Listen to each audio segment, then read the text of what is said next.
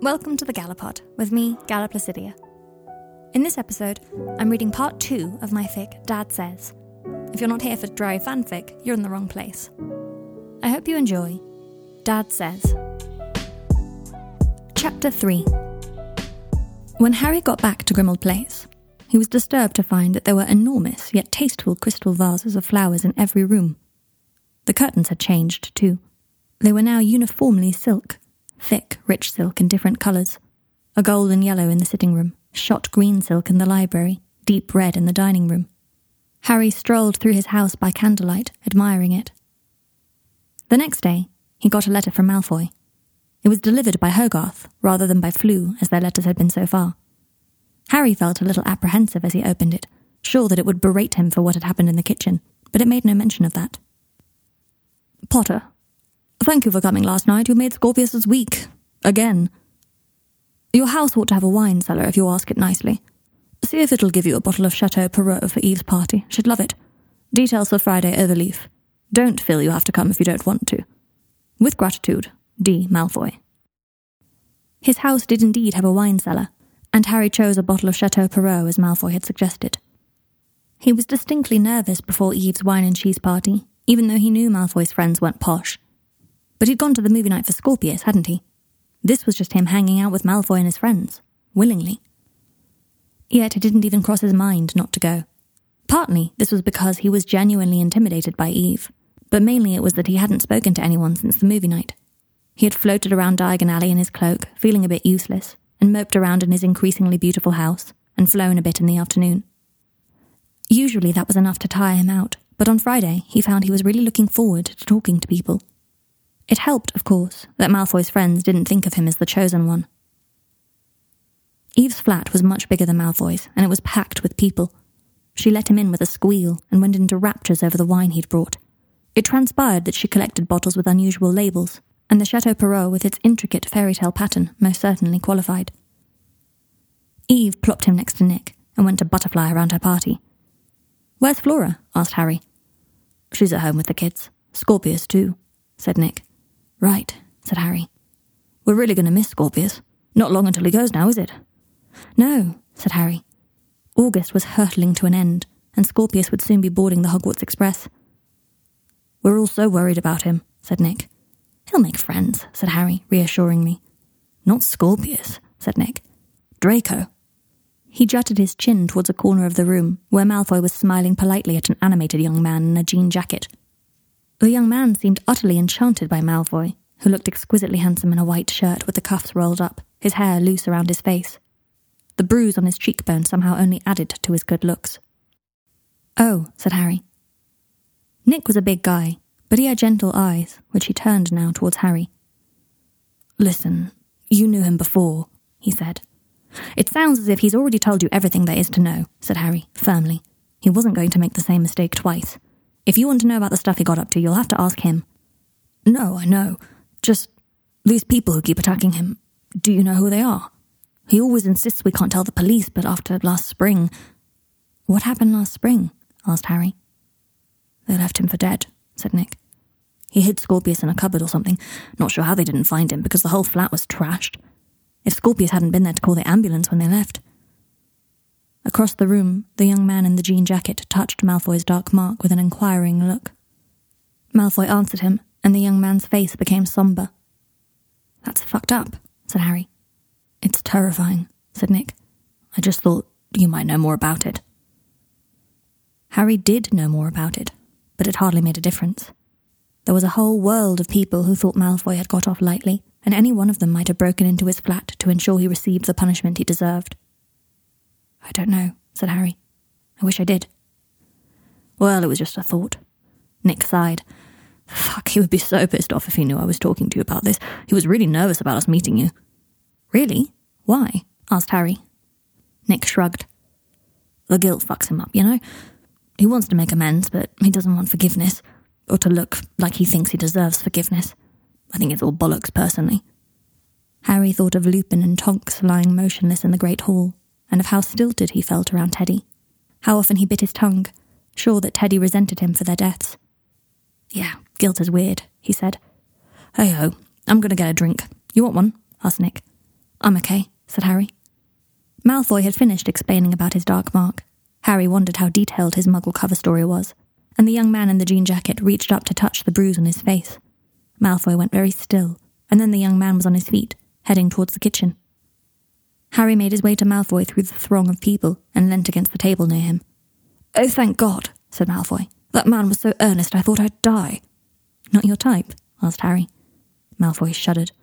He told me he could see from my eyes that I'd suffered, he said, with a sneer. Harry did not remark that it was true. There was something wounded about Malfoy's eyes. Eva's really scraping the barrel. He's good looking, at least, said Harry. Oh, God, he's coming back. The young man returned with two glasses of wine. He handed one to Malfoy with a look of sickening pity. I think it was really brave of you to volunteer that information, he told Malfoy. Malfoy looked as if he was seriously considering hitting something. Feels dishonest not to mention it, he said, through his teeth. Hi, I'm Harry, said Harry, holding out a hand. Jed, said the young man, shaking it quickly and turning his softened gaze back to Malfoy. You must be feeling vulnerable right now, he said. He spoke as if Malfoy was a small child. I assure you I'm quite all right, said Malfoy. So brave, murmured Jed. Harry didn't really have time to think. He just did what felt right. He took Malfoy's hand, laced their fingers together, and kissed his knuckles. You are brave, darling, he said. Malfoy, to his credit, mastered his expression almost immediately. Thank you, my love, he said, rather pointedly. Oh, are you two? said Jed. Yes, said Harry, wrapping an arm around Malfoy's waist. It was a very good waist. I'm sorry, I didn't know, said Jed. That's all right, said Harry. I, um, I think I see my friend, said Jed, and hurried away. I knew you had a saving people thing, but I didn't think you'd fake being gay to come to my rescue, said Malfoy, lightly, disentangling himself from Harry's grasp. Oh, said Harry. Well, I wasn't really pretending. What do you mean? Asked Malfoy, his voice suddenly sharp. I'm a bit gay, said Harry. I think. I mean, I'm definitely quite gay. You don't seem too sure, said Malfoy. Haven't had much opportunity to experiment. It's sort of hard with the press. Hmm, said Malfoy, looking him over thoughtfully. Virginal Harry Potter, you do make a good sacrifice. I'm not a virgin. I'd forgotten. Ginevra. But men are so different, you know, that if you haven't been with one. Do you remember Justin Finch Fletchley? Malfoy raised his eyebrows. Is he queer? Yeah, said Harry. Anyway, my point is, I'm not a virgin in any sense of the word. Point taken, said Malfoy, smirking into his wine glass. Then he put his face into his hand and laughed. What? I've just remembered that Finch Fletchley tried to kiss me once, in second year, after you set that dirty big snake on him. I did not set a snake on him, said Harry. Oh, yes, you did, said Malfoy, slyly. Eventually. Harry felt himself blush. What about you? Did you ever hook up with anyone at Hogwarts? Malfoy's eyes went dull. Yes. Who? Malfoy hesitated before answering. Then, Blaise Zabini. Blaise? I run into him now and again. He's very good looking, isn't he? Malfoy said nothing. Was it serious? asked Harry. Not to him, said Malfoy, tapping his fingers lightly on the table. Oh, said Harry. I'm sorry. Christ, this party is tedious. Listen, do you want to get laid? I can sort you out. Something in Harry's brain frizzled. I. What? There's a good gay club near here, Muggles. No one to run off to Rita Skeeter if it turns out your dick is wonky, chosen one. Oh, uh, I'm not really dressed for clubbing. If that's your only concern, let's go. We are wizards, Potter. When they were outside, Malfoy cast a few spells on himself, making his jeans tighter and darker. He unbuttoned his shirt and shook out his hair. Harry watched him compulsively. Listen, do you want to get laid? I can sort you out. Fuck. He fancied Draco Malfoy. He really, really fancied Draco Malfoy. Malfoy cast a few spells on Harry, too, then sighed. It's a crime to have money and dress like you do, he said. I'm not great at shopping, admitted Harry. No, I can see that, said Malfoy. Come on. And he apparated them both straight into the middle of a dance floor. Harry would have been concerned about the statute of secrecy, except that Malfoy had clearly accurately judged the level of drunkenness of the club patrons. No one blinked an eye at their sudden appearance. Want a drink? shouted Malfoy over the blaring music. Harry nodded, and they made their way through the slippery crowd to the bar. Harry had been to gay clubs before, but never ones where the clientele was this uniformly gorgeous. He felt extremely out of place. Malfoy, however, was in his element. He smiled winsomely at the bartender and got a row of shots. Loosen up, he shouted at Harry, and they each took three. Malfoy leant forward, and for a crazed second, Harry thought he was going to kiss him. But he was only leaning into Harry's ear. Happy hunting, he said, and disappeared into the crowd. Harry went to the dance floor and bopped about aimlessly. He wasn't good at this. He knew he looked like an idiot when he danced. He couldn't deny that the thought of going home with someone, with Malfoy, his brain suggested unhelpfully, was appealing, but he had no idea how to go about it. After about fifteen minutes, he caught sight of Malfoy. He was pressed against a wall, one long, slender leg wrapped around a man's hips, his eyes closed as the man sucked on his neck. Well, that was an image Harry would never unsee. The man was grinding into Malfoy, who looked delirious with pleasure, and Harry decided he needed to cool down. He went to the bathroom, which was empty and pleasantly quiet. Fuck, he told his reflection. He bent over the sink and splashed cold water on his face. This is stupid, he told himself. I'm just drunk. I don't actually fancy him. I mean, more than anyone else does. Probably everyone fancies him a bit. The door opened, and Malfoy himself came in, his pupils wide and his lips pink. Had any luck? he asked. This isn't really my scene, said Harry. Malfoy rolled his eyes. You're hopeless. I'll help you. He gripped Harry's bicep and drew him towards the door. You're going to point at the hottest guy you see, and I'm going to get him for you, okay? You're the hottest guy I see, thought Harry. Why are you doing this? he asked instead. Malfoy's face twisted. Potter, I owe you about a million years' worth of favours. The least I can do is find someone for you to fuck. That's a bit sinister, Malfoy, said Harry. Yes, well, that's me, sinister Draco Malfoy, always up to no good, said Malfoy grimly. Now come on, what's your type? Blonde, said Harry, without thinking. Malfoy laughed. We do have more fun. All right, follow me, Potter. I'm going to find you such a pretty blonde boy. And he did. He led them through the crowd to a handsome blonde man, whispered in his ear, and gestured at Harry. The blonde man smiled hungrily and nodded. The next minute he was dancing with Harry, his hands on Harry's waist, his mouth at Harry's ear. Hey, he said, you're pretty cute. They went back to the man's flat. His name was Kevin. He was nice. He made Harry a cup of tea after they'd had sex, and asked if Harry wanted to sleep over. I'd better get back, said Harry. Suit yourself, said Kevin. Harry went back to Grimmauld Place, which now appeared to have a vast and perfectly curated front lawn, and went to bed, determinedly not thinking about Draco sodding Malfoy. Harry spent the next few days gloomily reading letters from his pile on the dining room table. The house had organised them for him and arranged them on silver salvers he didn't know he owned. Dear Harry, wrote Hermione, George says he saw you the other day. I'm so glad you've been getting out, although he says you didn't say much or stay long. I miss you terribly. I'm sorry if I put you on the spot with my last letter. We'd love for you to be the godfather, but of course we understand if that feels like too much. I don't know if you even read these. Do you know we haven't spoken in four months? Love, Hermione. Godfather, thought Harry, scrabbling through the pile of letters. Godfather? Was Hermione pregnant? She was, as became apparent when he read her last few letters. I'm such a shit friend, he thought. He would have to write a really long, proper letter to make up for it. But he didn't have the strength, so he just put it off. He went out flying. Draco Malfoy was messing with his head. It didn't matter if Scorpius was adorable. He wouldn't spend any more time with the Malfoys. He wouldn't. Scorpius's next letter arrived the following day. Dear Harry, it was so nice to have you at movie night. I hope you'll come to the next one because it's my last one before I go to Hogwarts. I have picked Jules et Jim, which is a French film my mother liked. I speak fluent French, you know. My mother and I lived in Paris before she died. I don't remember it much, but I like watching French films. I hope you'll come. Dad says you're probably too busy and I mustn't expect things of you. I was sick this morning. It was disgusting. Dad says it's because I'm nervous about Hogwarts. I am, but that's not really it. The next two sentences were scribbled out, but Harry could still make out the writing. I'm scared something will happen to him while I'm gone. I'm scared I won't get to see him again. Dad says complaining is selfish and acceptance is wisdom. If anything happens to him, I will just have to accept it. Hogarth is nibbling my paper, so I have to stop writing. Oh, I never thanked you for him. Thank you. He is the best present anyone has ever given me, and it's not even my birthday. Thank you, thank you.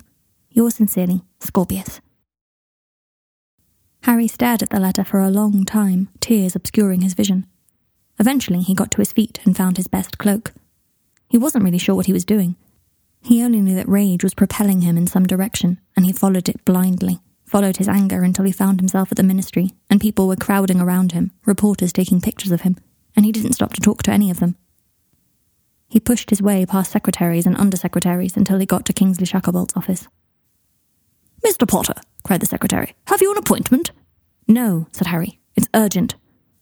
To his relief, the secretary took him at his word and ushered him into Kingsley's office. Harry, said Kingsley, what a wonderful surprise. Why are people attacking Death Eaters? said Harry. Sorry? Draco Malfoy has been repeatedly attacked since he got out of prison. Harry, take a seat. No! Did you know about this? We've had a few reports, yes. I seem to remember one from Mr. Malfoy five or six years ago, nothing since, said Kingsley. And? What happened when he reported it? Were his assailants caught? Harry, you know how backed up the MLE have been since the reconstruction, said Kingsley. I'm sure they got to it as soon as they could, but by then the trail had probably gone cold. So no one did anything, said Harry. Please sit down. They almost killed him last spring. His son is scared to go to Hogwarts in case Malfoy's murdered while he's gone. Kingsley observed him over his fingertips. You seem surprisingly invested in Mr. Malfoy's case, Harry. I just want justice to be served. Some would argue that justice is being served, said Kingsley. People have good reason to hate Death Eaters. Harry glowered at him. Is that what you think? He deserves what he gets because when he was 16 he joined the same club as his dad. Kingsley sighed. No, of course not, Harry. I'm just trying to wrap my head around this visit. I've been trying to get a hold of you for two years with no success. Hermione Granger says she hasn't heard from you in months. You ignore all owls, reject all Floo messages, and now you're showing up in a rage about Death Eater rights? You have to admit it's unexpected. Harry sat down. It's not fair, he said. The war is over. It's over. People shouldn't still be killing each other. Murder doesn't stop when wars do, Harry. And I'm afraid there will always be people who would like to murder Mr. Malfoy. He's a completely different person from who he was then. You've been spending time with him? I. some. Kingsley smiled. I'll look into the Death Eater attacks, Harry, but I can't promise anything. I'd like Malfoy to be afforded ministry protection. Kingsley laughed. Oh, he said, seeing Harry's expression. You're serious? Of course I'm serious, said Harry. Harry, I can't do that. For one thing, Mr. Malfoy hasn't reported an attack in six years. If something else happens and he reports it, I will of course do everything in my power to help. It'll be too late by then, said Harry. That's the best I can do, Harry, I'm sorry. The best he could do, thought Harry mutinously as he wandered through Grimmauld Place's new rooms. There was a portrait gallery now, and something that looked like it might be a small private opera house. None of it made him feel better, but it did distract him. He was more nervous than ever by the time the movie night came round. He had sent a quick reply to Scorpius, assuring him he'd be there, and not heard anything back. He kept thinking of Malfoy, pressed up against the wall of the club, his leg wrapped around some guy's hip. Then he would think of Scorpius's pitiful letter, of the men who had left Malfoy for dead last spring, and something in his rib cage would clench painfully. It was all very confusing. Chapter 4 When he arrived at Malfoy's flat, however, Nick, Flora, and their two children were just leaving. Harry, said Flora, Scorpius is a bit upset. I don't think a movie's in the cards tonight. Harry could hear shouting inside the flat. Should I go home? he asked. No, said Nick. You might do some good. So Harry slipped past them to where Eve was hovering in the hall. She put her finger to her lips. Because I don't want to go to Hogwarts, shouted Scorpius. Believe it or not, Scorpius, I know that already. You've made it perfectly clear, said Malfoy. Then why are you making me go? You know why, said Malfoy. I don't care about their stupid world, said Scorpius. I don't want you to have to live your life in exile, Scorpius. I want you to be able to be who you really are. Scorpius laughed. Oh, be myself, like you are, Dad. Malfoy didn't answer for a long moment. When he did, he spoke quietly. I'm doing what I think is right for you. You'll thank me when you're older, he said. As if you'll be alive when I'm older, said Scorpius. Scorpius. But that's fine, isn't it? It's fine if I never see you again, because that's what I deserve. That's what you think. What about what I deserve? Don't be melodramatic, Scorpius. I don't want to go, said Scorpius. Please don't make me. Scorpius. Scorpius shot suddenly out of the sitting room, racing past Eve and Harry and slamming his bedroom door. Eve and Harry looked at each other, then went into the sitting room. Malfoy was standing perfectly still in the centre of the room. He was very pale. Why does he have to go to boarding school? asked Eve. I can't explain it to you, said Malfoy evenly. He loves his school, said Eve. He loves his friends. Why are you making him leave it all behind? I can't. I can't explain it to you, said Malfoy again, his voice more strained this time, and Harry was struck by the intense loneliness of having to keep such an enormous secret as magic from all your closest friends. Eve was shaking her head. Fucking hell, Draco. You know, you say you've changed so much that you used to be such a classist snob, but you haven't changed at all, have you? You can't stand the idea of your precious child going to a state school with the riffraff. It's not about class, Eve, said Harry, because Malfoy looked like his world was crashing down around him. Then what is it about? she said, rounding on him, furious. Harry opened his mouth to explain, but found he couldn't. There wasn't anything he could say without breaking the statute of secrecy. I can't explain it to you, he said. Oh, for fuck's sake, you're both snobs. Draco, he's your kid. If you want to make him miserable, go right ahead. Send him to the same school that fucked you up. What a great fucking idea. With that, she stormed out of the room. They heard the front door slam shut a moment later. Malfoy sank onto the sofa. Of course he has to go to Hogwarts, said Harry. I don't know, said Malfoy. He's a wizard. He can't just stay in the muggle world forever. He won't belong here. He's not going to belong anywhere, Merlin, what are the chances he'll make a single friend by Christmas? Because I reckon with me as his father, he's as much chance of being popular as Eloise Midgen had of being asked to the bloody Yule Ball. Harry laughed a little and sat next to Malfoy on the sofa. Malfoy, would you let me introduce him to Teddy? It might help. If you can persuade Andromeda to agree to it, be my guest, said Malfoy bitterly. She won't let Scorpius meet Teddy. Malfoy put on a high voice. Even if I believed your apology was genuine, I would not risk Teddy's well being by letting him near a Malfoy, given your family's persistent dark loyalties. He put his head in his hands. But I bet it'll work if you ask. Maybe, said Harry guiltily. I can try. Malfoy's shoulders were shaking, but when he spoke, his voice sounded more clipped and composed than ever. You would take Scorpius if I died, wouldn't you? It wasn't a question. It was an accusation. I said Harry. I know you. I know you would. There's no one else. You'd take him and adopt him and buy him a firebolt for his twelfth birthday and go to all his matches. And everyone would want to get invited back to his house for the summer holiday so they could meet you. No one would dare be unkind to him. They'd get to know him and see how marvellous he is, and they'd say, What a difference Harry Potter made, and he'd be happy.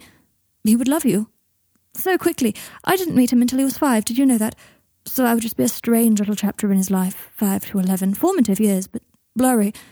Malfoy. You wouldn't let him get vengeful either. He wouldn't get all twisted by anger and hatred. You wouldn't let him, so he would just be happy. You will take him, won't you? This time, it was a question. I won't need to, Malfoy. Malfoy laughed breathily.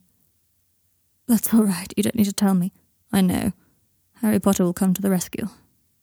I'm grateful, honestly, I am. I want to claw at my eyes when I look at you, but I am grateful.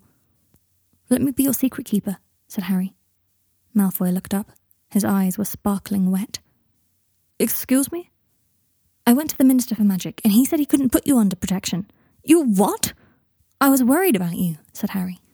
Well, don't be. Christ alive, do you know how much worse it is if they think you've been tattling? In any case, I'm fine. You mustn't listen to what Scorpius says. He's a drama queen. He absolutely is not, said Harry. Malfoy pursed his lips. You can't cast a Fidelius charm if the subject has interactions with more than two muggles, he said. It's against the statute of secrecy. The statute makes it pretty hard to be friends with muggles, doesn't it? said Harry. So I've found, said Malfoy. I want to help, Malfoy. I know you do. God knows why.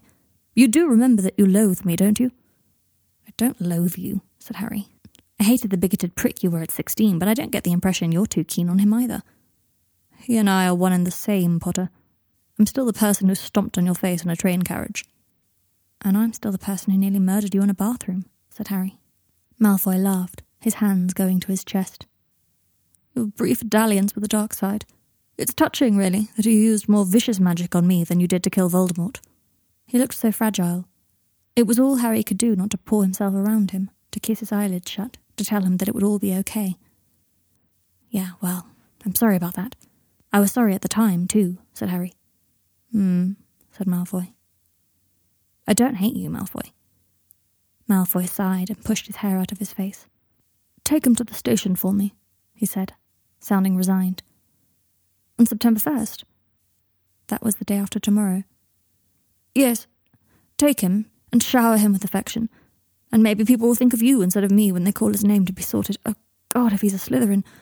Slytherins aren't all bad, said Harry, somewhat defensively. Yes, thank you for that wonderful insight. Slytherins aren't all bad. I just mean, if he's a Slytherin, it's no big deal, said Harry. It will make his life ten times harder. I haven't told him that, but he knows, said Malfoy. I'll take him to the station, but you have to come with me, said Harry. That would rather defeat the purpose, said Malfoy, raising an eyebrow. It was awful not having my parents on that platform. It's such a parenty situation. You have to go, said Harry. Malfoy cast him a strange, unguarded look, and Harry wondered suddenly what had happened to Lucius and Narcissa Malfoy. He knew they must be dead because Scorpius had said he and his father were the last two Malfoys, but he wasn't sure how or when it had happened. Fine, said Malfoy. I'll go. And if you're able to convince Andromeda to let Scorpius meet Teddy, I'll be very grateful. This would all be easier if I had some sort of official role in his life, like godfather or something, said Harry, boldly. He knew straight away that he had overstepped. Malfoy's face hardened.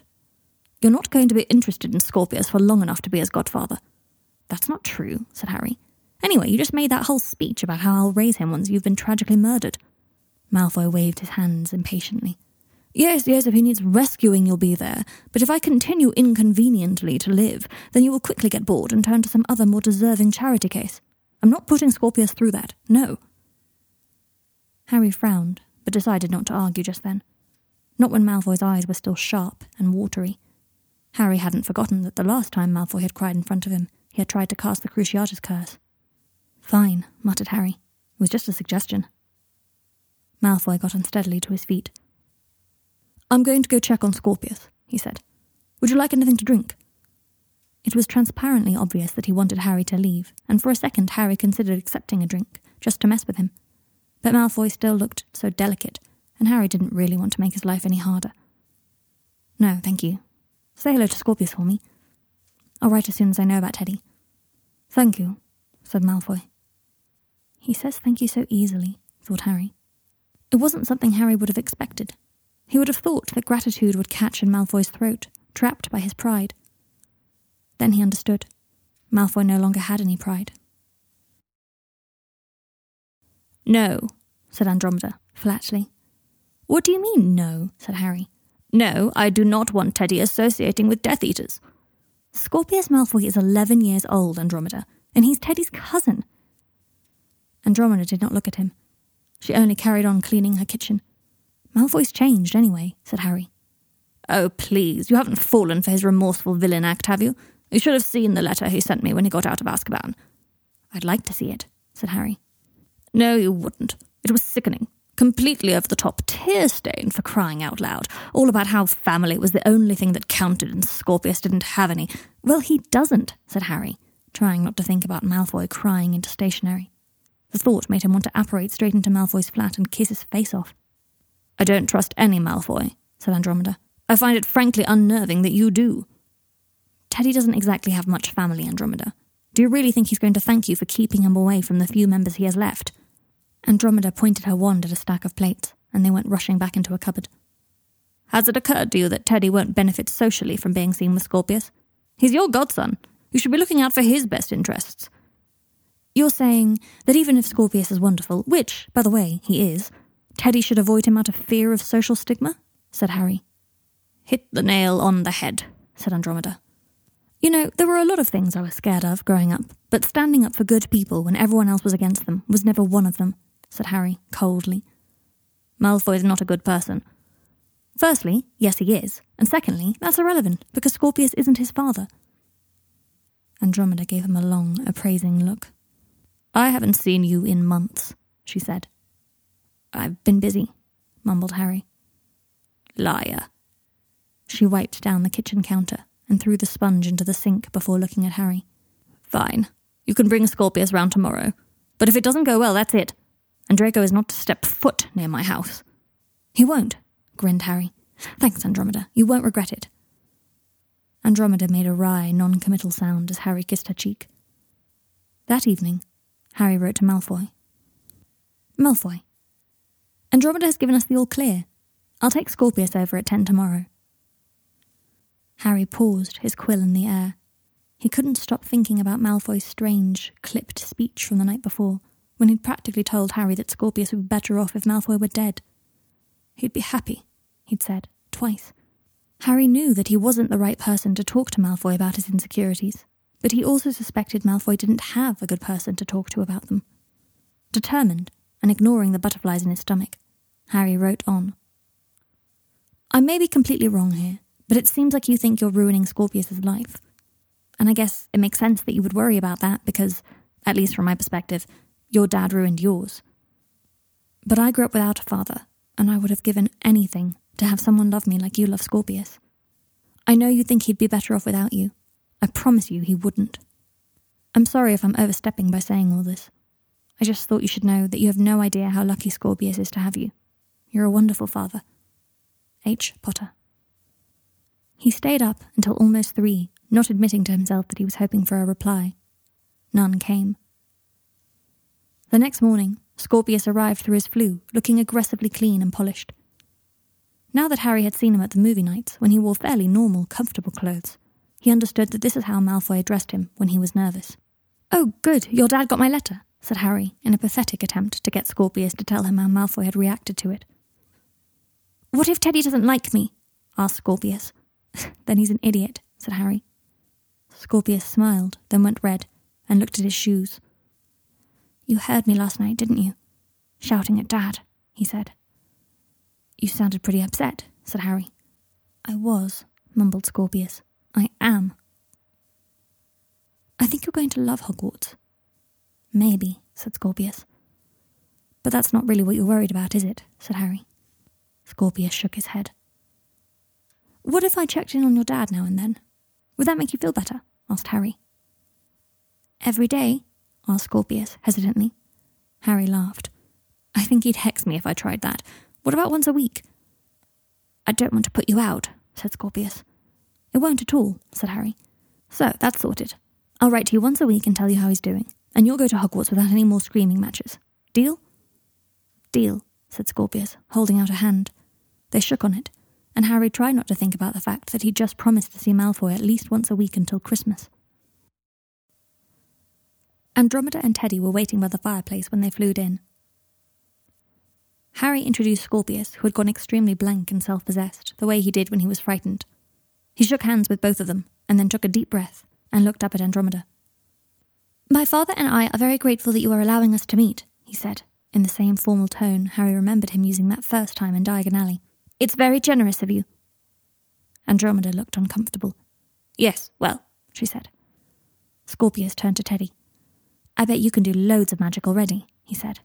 Loads, said Teddy, brightly. I bet you can't do any. I've heard you live with muggles. Yes, mostly, said Scorpius. Why don't you go show Scorpius the stuff you got from Weasley's Wizarding Wheezes, Teddy? Oh, please do, cried Scorpius. I've never been. You've never been to Weasley's Wizarding Wheezes? asked Teddy in disbelief. Scorpius shook his head. You haven't lived. Teddy took Scorpius by the hand and pulled him into his bedroom. Harry sat with Andromeda in the kitchen while she made lunch and avoided answering her distinctly probing questions about his future and what he was going to do with his life. Finally, lunch was ready, and Teddy and Scorpius trooped in, flushed with happiness. Scorpius and I went flying, announced Teddy. He's not bad. Not bad, protested Scorpius. Teddy grinned. Okay, okay, he's quite good for a first year. How long has it been since your father left Azkaban? asked Andromeda abruptly. Everything about Scorpius seemed to shrink.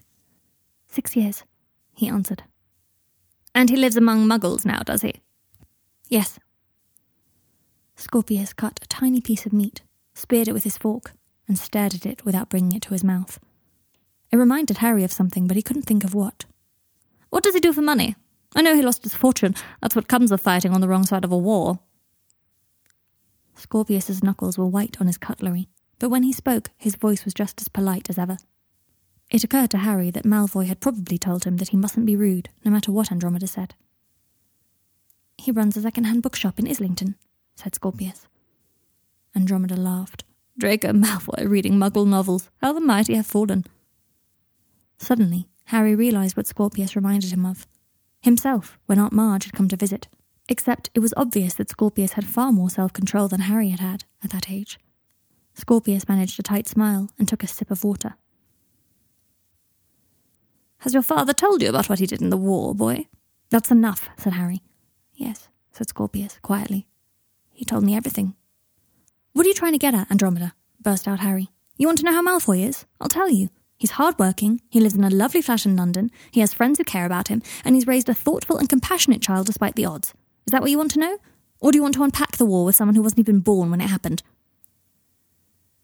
An awful silence fell as they all avoided looking at each other, except for Teddy, who Harry noticed was flicking peas at Scorpius. Scorpius glanced up when one hit his face, looking hurt, but his expression changed when Teddy winked at him.